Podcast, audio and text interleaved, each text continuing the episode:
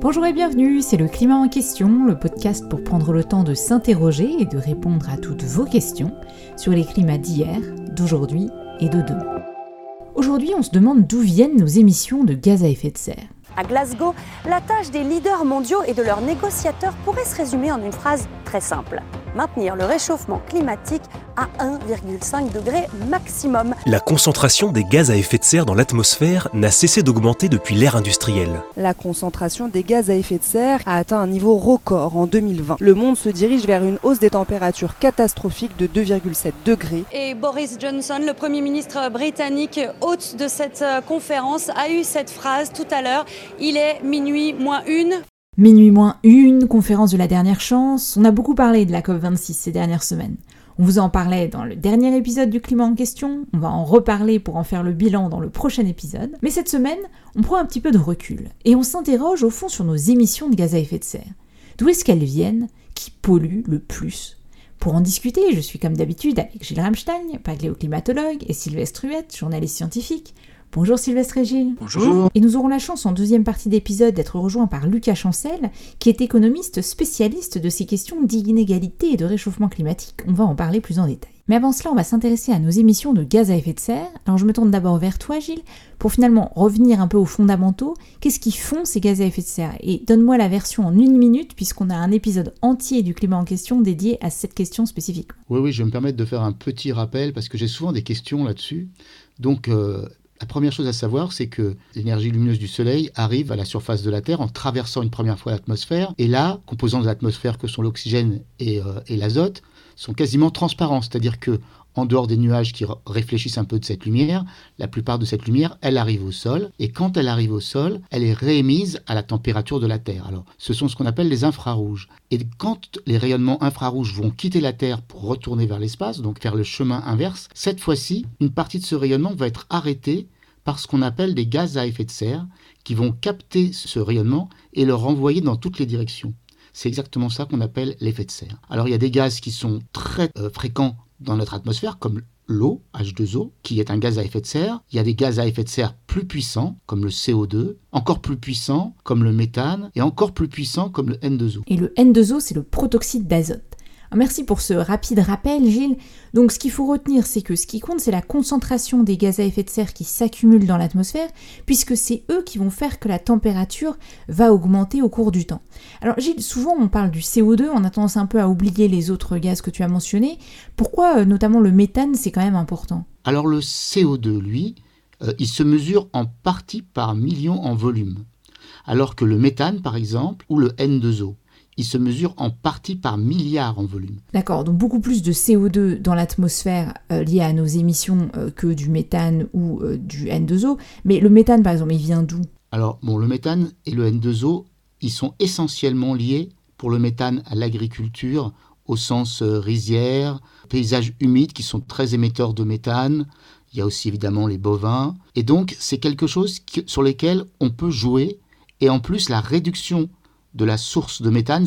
Le méthane, si vous voulez, comme il a que 10 ans de, durée de vie, ben c'est très important. On voit tout de suite l'effet qu'on produit. Alors que sur le CO2, c'est beaucoup, moins visible parce qu'on a plus de CO2 et beaucoup plus lent. Et c'est pareil pour le N2O qui est essentiellement lié aux intrants, c'est-à-dire aux engrais qu'on utilise en agriculture. Et ben c'est si on peut euh, le faire baisser, ça a un effet aussi relativement euh, fort par contre, le N2O a une durée de vie beaucoup plus longue que le méthane. Donc le méthane, c'est un très bon candidat parce que c'est un gaz à effet de serre à courte durée de vie et qui est en faible concentration et sur lequel on peut relativement vite jouer. Et donc, on aura, si vous voulez, par le méthane, un levier relativement important. Comme on en parlera bientôt, le, problème qui se pose, c'est si on veut rester sous 1,5 degré ou 2 degrés, comme on a mangé une grosse partie de notre pain blanc et qu'on a émis déjà aujourd'hui 1,1 degré, il nous reste plus beaucoup à émettre en termes de CO2 et en termes de méthane. Et donc ce qu'il faudrait, c'est être capable de changer la trajectoire en modifiant assez rapidement le CO2, le méthane et le N2O. Oui, puisqu'une fois qu'on s'est posé la question de savoir quels sont les gaz à effet de serre responsables du réchauffement climatique, la deuxième question qu'on peut se poser, c'est finalement combien est-ce qu'on peut encore émettre de ces gaz tout en limitant le réchauffement climatique à 1,5 degré ou 2 degrés d'ici la fin du siècle? Et c'est ce qu'on appelle souvent le budget carbone. Toi, tu fais référence à manger ce pain blanc. En tout cas, c'est une quantité limitée, très limitée et très précieuse du coup, qui nous reste encore, entre guillemets, à émettre sans compromettre les objectifs climatiques. Mais au rythme actuel, on semble être très très loin de trajectoires alignées avec les objectifs climatiques. est-ce que tu peux nous dire quelques mots là-dessus? Combien il nous reste de notre budget carbone Quand je dis manger notre pain blanc, c'est-à-dire que pendant très longtemps, les pays comme les États-Unis, le Japon, l'Europe ont émis sans vraiment se rendre compte de ce qui allait se passer.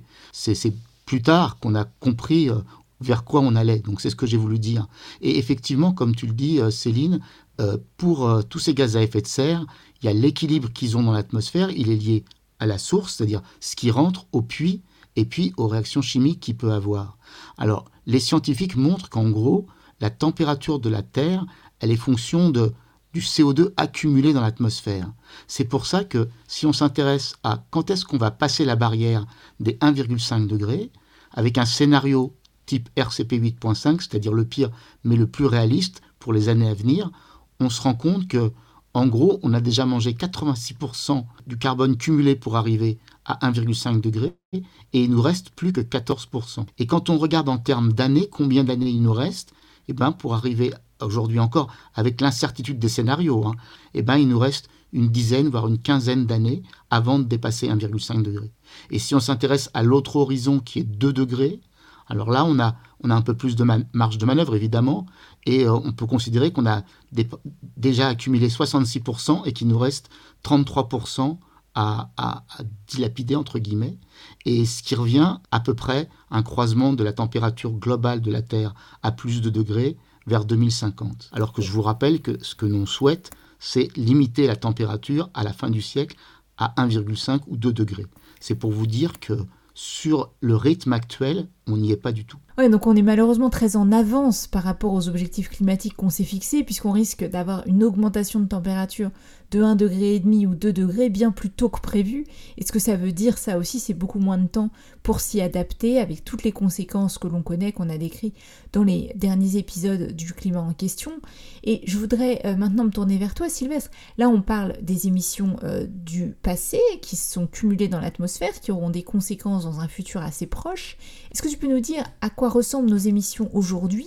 Quels sont les secteurs? D'où viennent ces gaz à effet de serre? Alors ce qu'on peut dire déjà, c'est que la Covid-19, la pandémie mondiale, n'aura été, du point de vue des émissions de gaz à effet de serre, qu'un épisode très éphémère. Une équipe de recherche mondiale euh, vient de publié ses estimations sur les émissions de CO2 liées aux énergies fossiles pour l'année 2021. Euh, Et euh, ce qu'ils disent, c'est que euh, les émissions de 2021 vont pratiquement rejoindre le niveau de 2019. Et alors si on regarde les chiffres pour nos émissions en France en 2019, ça ressemble à quoi? Alors on peut aller chercher ces chiffres dans les rapports du Haut Conseil pour le climat. Alors la France, elle est marquée par le fait que 31% de ces émissions proviennent du seul secteur des transports, et évidemment essentiellement des transports routiers. Le deuxième secteur, c'est celui de l'industrie, avec 19% euh, total des émissions de gaz à effet de serre euh, de la France, 26% de, ces 19 pour la chimie, un peu moins pour euh, la construction et la métallurgie. on voit que c'est un secteur qui n'est pas si important que ça si on va comparer avec des, avec des pays beaucoup plus industriels euh, comme la Chine ou, l'Allemagne. Mais tout de même, il y a du travail à faire, essentiellement par l'efficacité des procédés l'électrification des procédés qui utilisent encore euh, du gaz ou, ou du fioul. L'agriculture émet elle aussi 19% du total français, à peu près la moitié pour l'élevage et un peu moins de la moitié pour euh, les cultures végétales, euh, le reste provenant des, engins agricoles et du chauffage euh, des serres. Il faut voir là, c'est que c'est plus compliqué à diminuer ces émissions puisqu'il s'agit simplement de se nourrir, mais il y a des pratiques agricoles qui sont plus ou moins euh, favorable aux émissions de gaz à effet de serre et donc on peut faire quelque chose aussi dans ce domaine. Les bâtiments, ça représente 17% du total de nos émissions, dont 61% euh, pour le logement et 40%, euh, un peu moins, pour les bâtiments tertiaires. Donc on voit là que le contrôle thermique des bâtiments et les matériaux de construction sont deux éléments assez importants. La transformation d'énergie, ça fait que 10% du total des émissions, dont un peu moins de la moitié pour l'électricité. Le reste, c'est le raffinage du pétrole, le chauffage urbain, etc. Et enfin, il y a un petit 4% qui provient de nos déchets ménagers, notamment parce qu'ils émettent du, du méthane. Merci beaucoup Sylvestre pour ce panorama rapide des secteurs les plus émetteurs. Alors pour être clair, là tu nous as parlé des émissions sur le sol français. Est-ce que c'est pas un petit peu limité comme approche? C'est carrément hypocrite parce que la France fait partie des pays dont l'empreinte carbone est euh, extrêmement marquée par les émissions correspondant à ses importations et à son solde import-export. En 2019, par exemple, la France a émis sur son territoire 436 millions de tonnes d'équivalent CO2, dit le Conseil pour le climat. Ça fait un petit 6,5 tonnes d'équivalent CO2 par habitant. Mais en réalité, nous avons ajouté à ces 436 millions de tonnes 357 millions de tonnes d'équivalent CO2 qui correspondent aux importations de biens que nous consommons et qui ont été euh, fabriqués ailleurs. Alors pour être totalement juste, il faut aussi enlever les émissions liées à nos exportations qui sont consommées ailleurs et donc il faut enlever 130 millions de tonnes. Et on voit bien que c'est beaucoup plus petit que les importations. Et du coup, au total, la véritable empreinte carbone des Français, euh, eh bien, c'est 663 millions de tonnes, donc nettement plus que les 436 euh, millions de tonnes des euh, émissions directes ou territoriales. Et ça fait 10 euh, tonnes d'équivalent CO2 par habitant, donc on arrive à un chiffre beaucoup plus important, et c'est ce chiffre-là qu'il faut diminuer, et pas seulement celui des émissions directes. D'accord, je comprends bien l'importance d'aussi considérer nos émissions indirectes. Et si on regarde maintenant la France par rapport à l'Europe ou au monde, comment est-ce qu'on se situe? Alors c'est vrai que si on calcule donc en empreinte carbone par habitant, c'est comme ça qu'il faut calculer pour euh, s'affranchir du fait que les pays n'ont pas tous le même nombre d'habitants. En Europe, la France est plutôt pas trop mal placée. Elle émet, je viens de le dire, environ 10 euh, tonnes d'équivalent CO2 par habitant. Il n'y a que 6 ou 7 pays en Europe qui font moins, et surtout, tous ces pays se caractérisent par le fait que les populations ont un niveau de vie, des revenus inférieurs, voire très inférieurs à la France, puisqu'il s'agit de la Roumanie, de la Hongrie, de la Lettonie, de la Bulgarie, de la Slovaquie, du Portugal ou de l'Espagne. Tous les autres pays européens, même des pays qui ont des revenus moindres comme la Pologne, émettent plus que la France en empreinte carbone par habitant. Par exemple, l'Allemagne est à euh, presque 14 tonnes par euh, habitant et par an. Le Danemark aussi, la Belgique, la Finlande, l'Irlande sont au-dessus, euh, plutôt vers les 15. la Grèce encore au-dessus. Et donc on voit que de ce point de vue-là, la France s'en sort pas trop mal, même si c'est pas vraiment dû au fait qu'on importe moins de biens, mais essentiellement au fait qu'on a une électricité euh, très euh, décarbonée. À l'échelle mondiale, quand on sort de l'Europe, ce qu'on voit, c'est que les pays qui ont l'empreinte carbone par habitant la plus élevée, ce sont les pays euh, les plus riches, les États-Unis, le Canada, l'Australie, le Japon, ou des pays qui euh, ont une gestion de leurs énergies euh, pas vraiment efficiente comme la Russie. Tous ces pays ont des empreintes carbone supérieures, voire très supérieures à celles de la France, toujours en calculant par habitant. Et une bonne partie de ces pays doivent leur empreinte carbone élevée à des importations importantes, en particulier euh, les États-Unis, le Japon, l'Australie, euh, des pays qui euh, importent beaucoup de biens manufacturés de pays comme la Chine, l'Inde ou, l'Amérique latine. D'accord, donc la France n'est pas si mal placée, mais quand même, si on en revient au budget carbone dont on parlait avec Gilles tout à l'heure, si on veut respecter les engagements climatiques, il va quand même falloir très fortement baisser nos émissions. Oui, ce qui est certain, c'est que pour des pays riches comme la France, même avec ses performances liées à son parc nucléaire pour l'électricité, L'objectif est bien de diviser par 4, 5, 6, ça dépend des pays, le total de euh, nos émissions de gaz à effet de serre. Et d'ailleurs, on peut en voir une illustration très claire dans l'actualité par euh, la publication par euh, RTE, Réseau Transport d'électricité, de ces scénarios prospectifs à 2050 sur la production et la consommation d'électricité en France. Ces scénarios, pour la première fois, prennent au sérieux l'idée de cette division par 4 ou 5 des émissions de la France, et donc ils s'attaquent à cette question très difficile de la substitution de l'électricité à la consommation d'énergie fossile, pétrole, gaz, et notamment les carburants pour le transport routier, dont on a vu que c'était la première source d'émissions de gaz à effet de serre pour la France. Et c'est pour ça que ces scénarios, malgré d'énormes efforts d'économie d'énergie, d'efficacité des procédés industriels ou euh, du contrôle thermique des bâtiments, prévoient une augmentation substantielle de la production d'électricité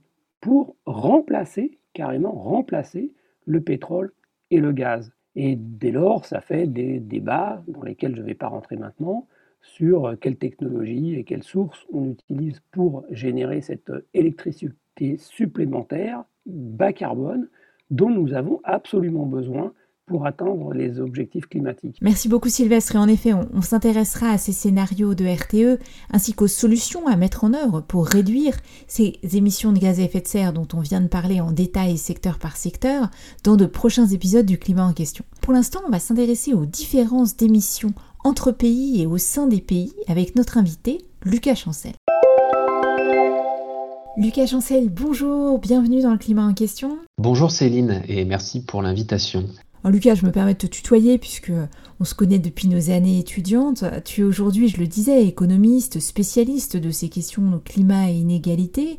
Tu es co-directeur du laboratoire sur les inégalités mondiales, professeur affilié à Sciences Po, ainsi que chercheur associé à l'école d'économie de Paris.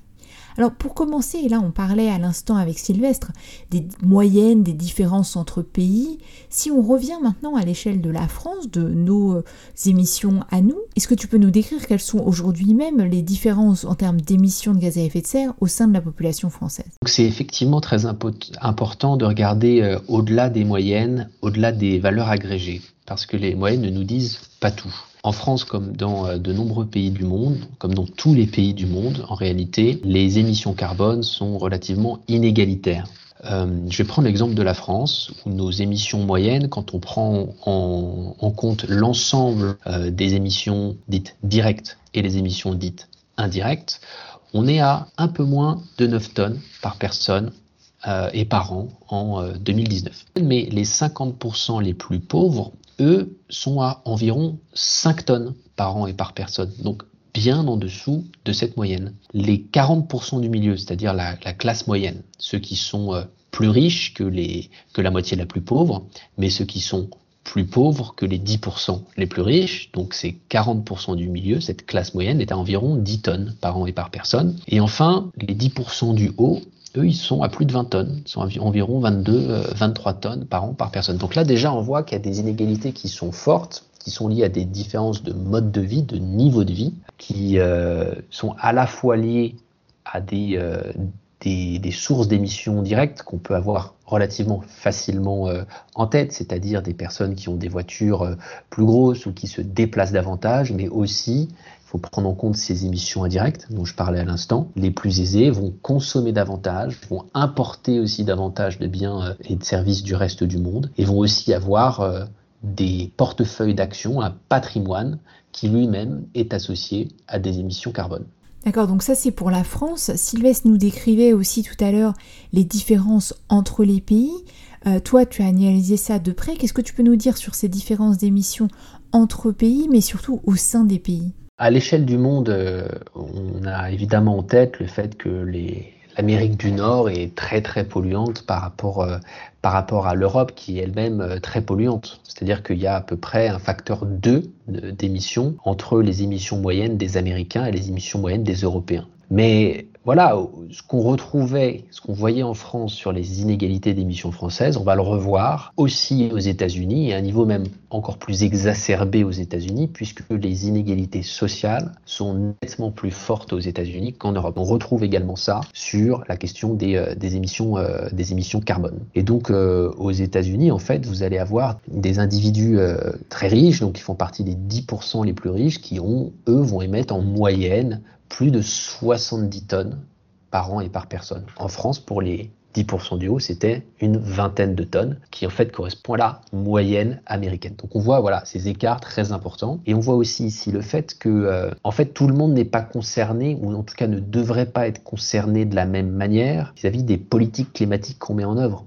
Pourquoi? Parce que les 50% les plus pauvres, qui en France émettent environ 5 tonnes par an et par personne, ben en fait sont déjà pas très loin des objectifs climat de la France pour 2030. Ils y sont presque déjà à, cette, à, cette, cible qui a été définie par euh, le gouvernement, euh, qui revient à émettre environ euh, un petit peu moins de 5 tonnes en, 2030 et pour baisser encore ensuite en 2040 et en, et en 2050. Et en fait, on retrouve cette, logique-là aussi aux États-Unis, où les, les 50% du bas aux États-Unis sont déjà presque au niveau de la cible qui a été définie à la COP 21 par les États-Unis. Euh, par le gouvernement Obama à l'époque et par, euh, et par John Kerry. Donc cette question des inégalités euh, liées au carbone, elle est vraiment centrale quand on va penser les politiques climatiques et quand on va se demander quels sont les bons instruments et sur qui est-ce que ces instruments doivent-ils peser. Alors on va en venir aux instruments, mais avant un dernier mot, souvent on entend d'accord, il faut faire des efforts, mais enfin bon, tant que la Chine ne fait rien, ça sert à rien.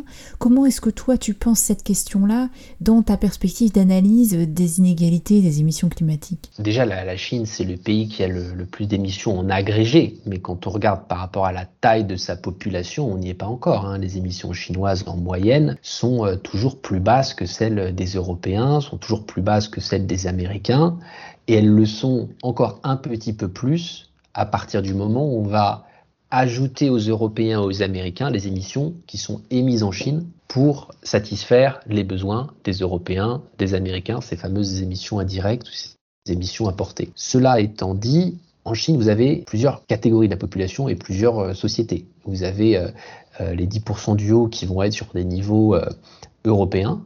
en fait, les, les 10% les plus riches chinois émettent plus que les 10% les plus riches français, par exemple. là, on est, euh, vraiment sur des choses qui sont comparables. Et effectivement, là, euh, quand on va discuter de ces questions d'un point de vue international, eh bien, les classes aisées chinoises ne devraient pas pouvoir se cacher derrière euh, les plus modestes en Chine. Maintenant, il y a aussi des individus modestes en Chine qui émettent des niveaux qui sont relativement faibles, plus faibles que les plus modestes en Europe. Et donc ça, ça va nécessairement avoir des, implications différentes sur comment est-ce qu'on va discuter euh, au sein, euh, au sein de, des, conférences climat sur euh, qui doit avoir qui doit avoir peut-être un petit peu d'espace de développement avec peut-être une légère hausse des émissions carbone dans certains pays. On le voit ça très clairement dans des pays comme l'Inde, euh, dans les pays d'Afrique euh, subsaharienne, où le, développement ou la hausse du revenu des plus pauvres, de la moitié la plus pauvre, va être associé à, euh, un peu de hausse des émissions carbone dans les, dans les décennies à venir. Et en fait, le peu de budget carbone qui nous reste, la question qui se pose à nous, c'est qui a le droit de les émettre. C'est pas une question qui est simple du tout, mais en tout cas, il me semble que dans la réponse qu'on va apporter à cette, question difficile, eh bien, on devrait dire que voilà, les gens qui sont aujourd'hui extrêmement pauvres, les 50% les plus pauvres en Inde, en Afrique subsaharienne, devraient avoir un gros paquet de, ce, de ces émissions qui nous restent à émettre pour rester sous les, sous les objectifs euh, euh, définis lors, lors, des COP. Euh. Alors, en effet, une question éminemment difficile qui a le droit d'émettre ce qui nous reste encore à émettre au sein de ce budget carbone dont on parle depuis tout à l'heure. Alors, avant de parler de qui a encore le droit d'émettre, est-ce que tu peux juste revenir sur qui a déjà émis? Puisqu'il y a une responsabilité historique très importante qui doit être prise en compte dans ce débat. Oui, je pense qu'il faut effectivement avoir une perspective globale, historique sur ces questions. Donc, la responsabilité de, l'Europe et des États-Unis quand on regarde les, émissions cumulées est extrêmement, euh, évidemment extrêmement forte, extrêmement importante, même si dans la période récente, la très forte croissance des, émissions chinoises vient euh, progressivement un petit peu rebalancer euh, les cartes de ces émissions cumulées, de ces émissions historiques, hein, puisque la plupart des émissions historiques hein, depuis 1820 a en fait été émis au cours du XXe siècle et, notamment euh, dans la deuxième, à partir de la deuxième partie du XXe siècle. Donc en fait, ce qui se passe récemment euh, vient rapidement transformer ce, panorama historique. Cela étant dit, la responsabilité euro-américaine est extrêmement forte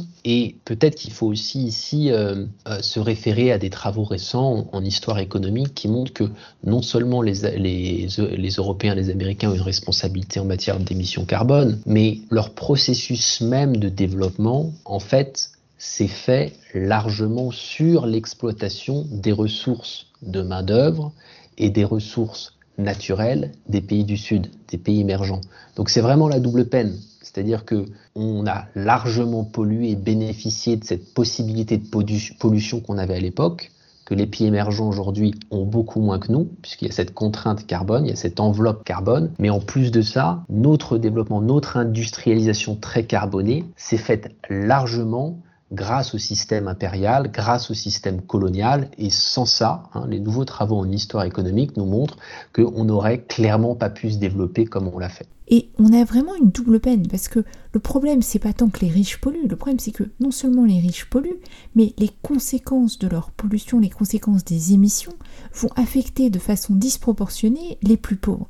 Est-ce que tu peux nous expliquer un peu, nous donner quelques exemples des conséquences très concrètes que vont euh, connaître les populations les plus pauvres à travers le monde Alors, très simplement, le, ce qu'on peut avoir en tête directement, hein, c'est les, petites îles euh, qui sont euh, à la fois des, nations très petites et très pauvres qui euh, vont disparaître pour certaines d'entre elles en raison de l'élévation du niveau des mers. Mais le principal canal qui va venir affecter les inégalités mondiales, c'est vraiment celui de la, de la productivité agricole. C'est-à-dire que la hausse des températures réduit la productivité agricole dans des pays qui sont euh, déjà relativement chauds, euh, et notamment en Afrique subsaharienne.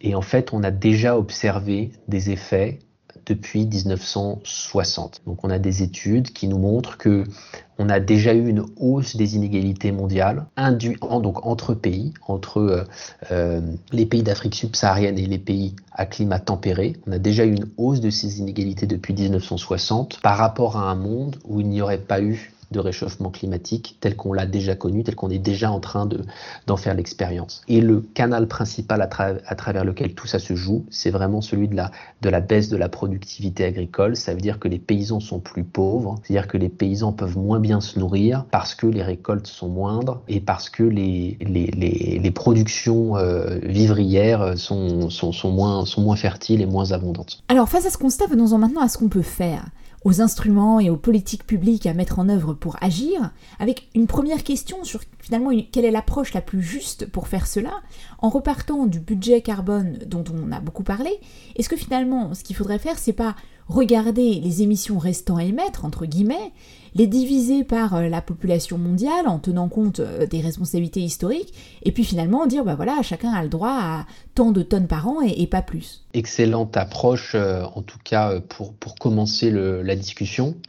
Et évidemment, après, on se rend compte que cette approche théorique, elle se heurte à l'épreuve des faits, elle se heurte à la réalité du monde, qui est celle qu'on n'a pas de gouvernement mondial qui peut imposer euh, un budget carbone à chaque individu. Mais déjà, de quel budget carbone on parlerait dans cette, euh, approche théorique? Eh bien, euh, si on regarde l'objectif de 2 degrés, entre aujourd'hui et 2050, il nous reste 900 milliards de tonnes de carbone à émettre, 900 gigatonnes. Et donc ça, ça veut dire à peu près 3,4 tonnes par an par personne entre aujourd'hui et 2050 si on les répartit de manière équitable, si on veut rester sous les 2 degrés. Mais ça veut dire aussi qu'après 2050, il n'y a plus aucune tonne émise par aucun individu dans le monde. Donc ça, c'est vraiment une, une, représentation qui est, euh, c'est très clair et c'est très net. 2050, on est à net zéro. Si on veut rester sous les 1,5 degrés maintenant, ce quota, ce budget, il baisse à 1,1 tonne de carbone. La moyenne mondiale aujourd'hui, elle est à 6,6 tonnes. On a vu que les Français, les Européens sont entre environ 9-10 tonnes en moyenne et que les Américains, en moyenne, ils sont à environ, euh, environ 20 tonnes. Euh, les pauvres en Inde, en Afrique subsaharienne, eux, sont autour d'une tonne, autour d'une tonne 5. Donc aujourd'hui, les plus pauvres de la planète, en fait, sont à ce niveau euh, soutenable si on veut rester sous les 1,5 degrés.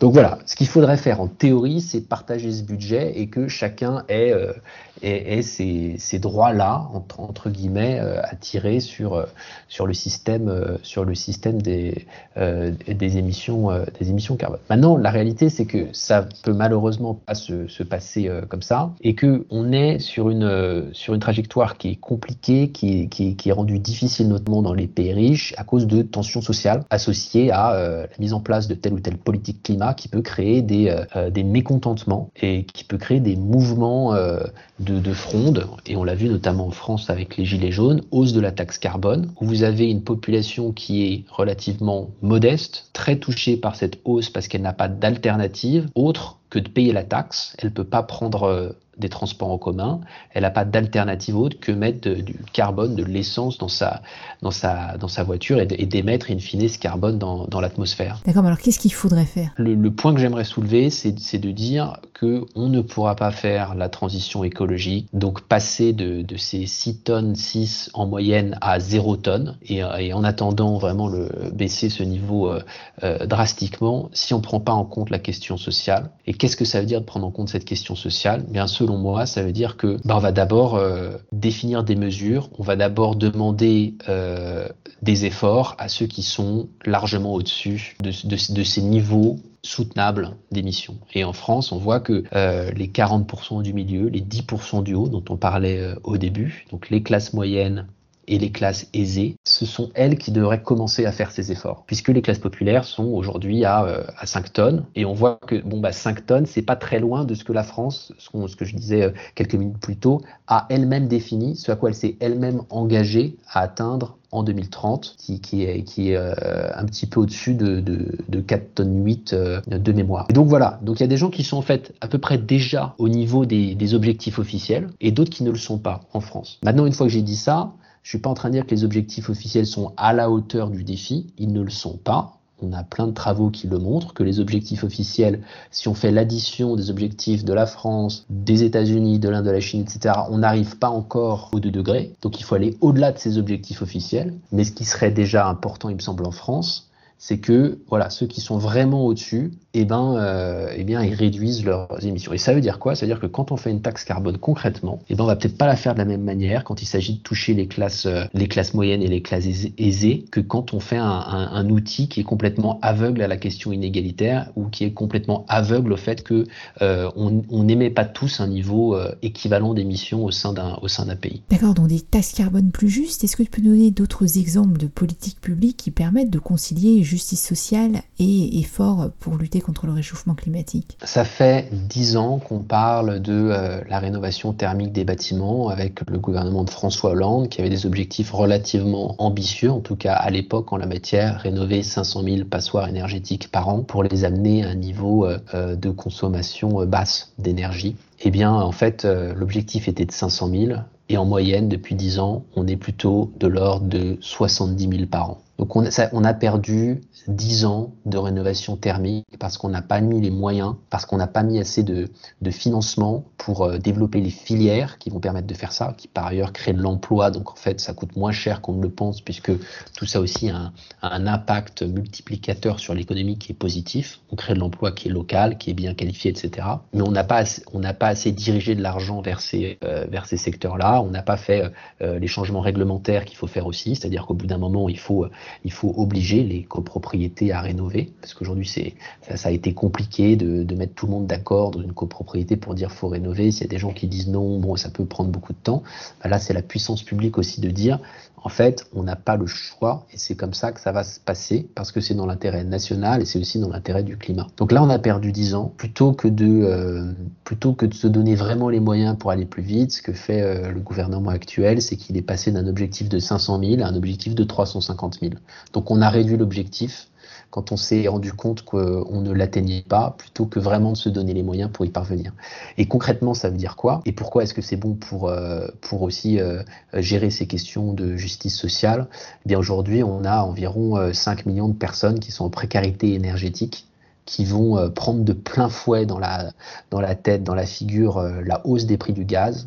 Bah, si on avait fait notre job, si les gouvernements avaient fait leur job depuis 10 ans, avaient atteint les, objectifs qu'ils s'étaient eux-mêmes fixés, on aurait rénové 5 millions de logements, 500 000 par an pendant 10 ans, disons 5 millions. Si on avait commencé par les plus modestes, par les passoires thermiques euh, les plus problématiques, eh bien, ça ferait 5 millions de logements qui ne se prendrait pas aujourd'hui dans la figure cette hausse absolument euh, phénoménale qu'on est en train d'observer sur les marchés et qui va encore continuer dans les mois qui viennent. Et on reviendra dans des épisodes suivants du climat en question sur cette crise énergétique.